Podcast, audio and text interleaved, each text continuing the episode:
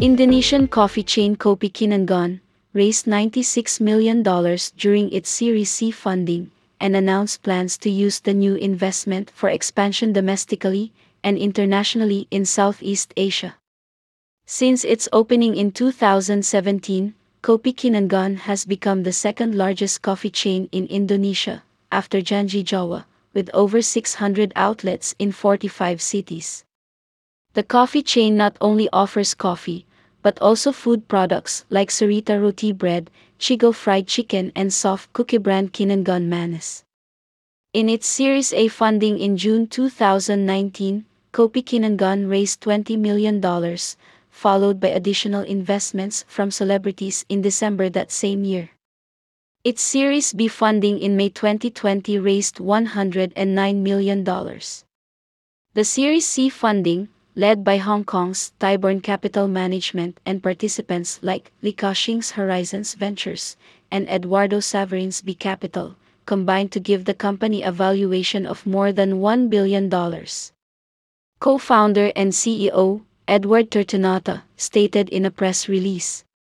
Our mission is to be the most loved consumer brand in Southeast Asia and, as part of our five-year vision, we remain committed to rapidly expanding our footprint to thousands of stores across Southeast Asia and broadening our offerings.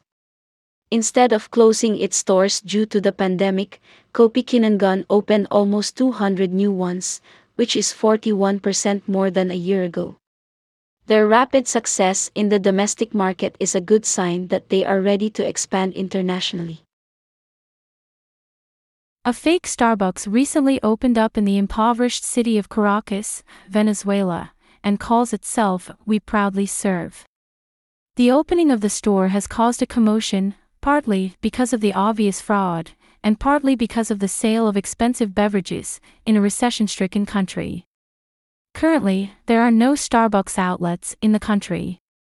Nestle Venezuela is the only distributor authorized by Starbucks to sell its products.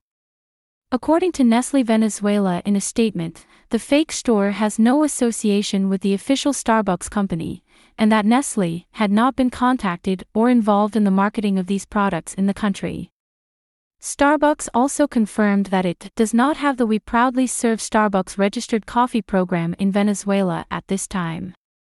The fake store, which takes its name from Starbucks' official coffee program, is owned by supermarket owner Jorge Nieves. The idea came to him when he had extra space in a market in the city, and he wanted to improve the shopping experience. Even though Nieves acknowledged that this is not a Starbucks store, and that he understood that Starbucks Corporation directly serves all its points of sale, does not franchise, and does not grant licenses to third parties, he said in an interview. What we did was obviously acquire the equipment and the product. Those who we made the purchase from gave us a guideline of what we could do and what we could not do. And that guideline is being perfectly fulfilled. On top of that, Nieves mentioned that he intends to continue operating the store, as long as it can retain the quality standards and guarantee original consumables and supplies.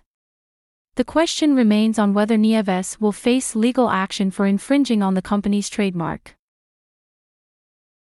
When you think of coffee production, Togo may not be the first country that comes to mind.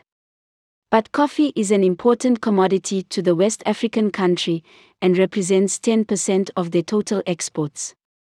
So it's a matter of concern that the 2020 21 season saw another drop in production, as the official numbers came in at 2,400 tons versus 2,500 tons last year.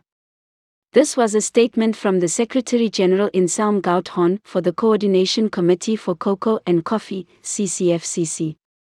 Robusta is almost exclusively grown in the country, which has a similar taste profile to the coffee grown in Ghana, its neighbor. Most of the production takes place in the Plateau region, which is on the same equatorial plane as Ghana. According to the ICO export statistics, Togo exported 30,614 bags of coffee from December 2020 to November 2021, a significant drop from the previous year's 39,452. Traditionally, Togo's coffee is purchased by the EU, notably France and Belgium. Coffee production in Togo started in the 1920s during the colonial era, but has traditionally struggled with many of the same issues of other West African countries, namely, aging trees, land tenure rights, and smallholder farmers with limited access to education and resources, as well as changing weather patterns. SCK Company is now the new name of Starbucks Coffee Korea, after officially requesting the name change on December 28 last year. This name change came after Starbucks Coffee International sold the rest of its shares in the Korean branch. In July 2021, Emart bought 17.5% of Starbucks Coffee International's 50% stake in the Korean branch, making it the largest shareholder, with 67.5%. The remaining 32.5% was acquired by the Government of Singapore Investment Corporation, GIC. As a result of Starbucks Coffee International having no shares in the Korean branch, the company can't use Starbucks in the name. However, even though the name has changed, Starbucks will continue to operate in Korea in the same manner as before, and branches will continue to have the Starbucks name and logo, and Starbucks Coffee International will continue to distribute the coffee beans. In addition, SCK Company will continue to pay Starbucks Coffee International royalties of about 5%.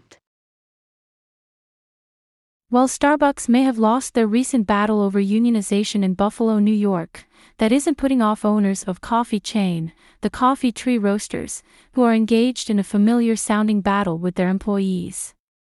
In managing their side of the campaign, the Pittsburgh based company appears to be taking a page from Starbucks' playbook. Employees said that owners of the company have intensified efforts to stop a unionization drive launched by their workers in December. Low wages, inadequate staffing, and lack of COVID 19 safety measures have been complaints. The chain is also accused of firing a barista for advocating unionization, and this has led to charges now being filed with the National Labor Relations Board.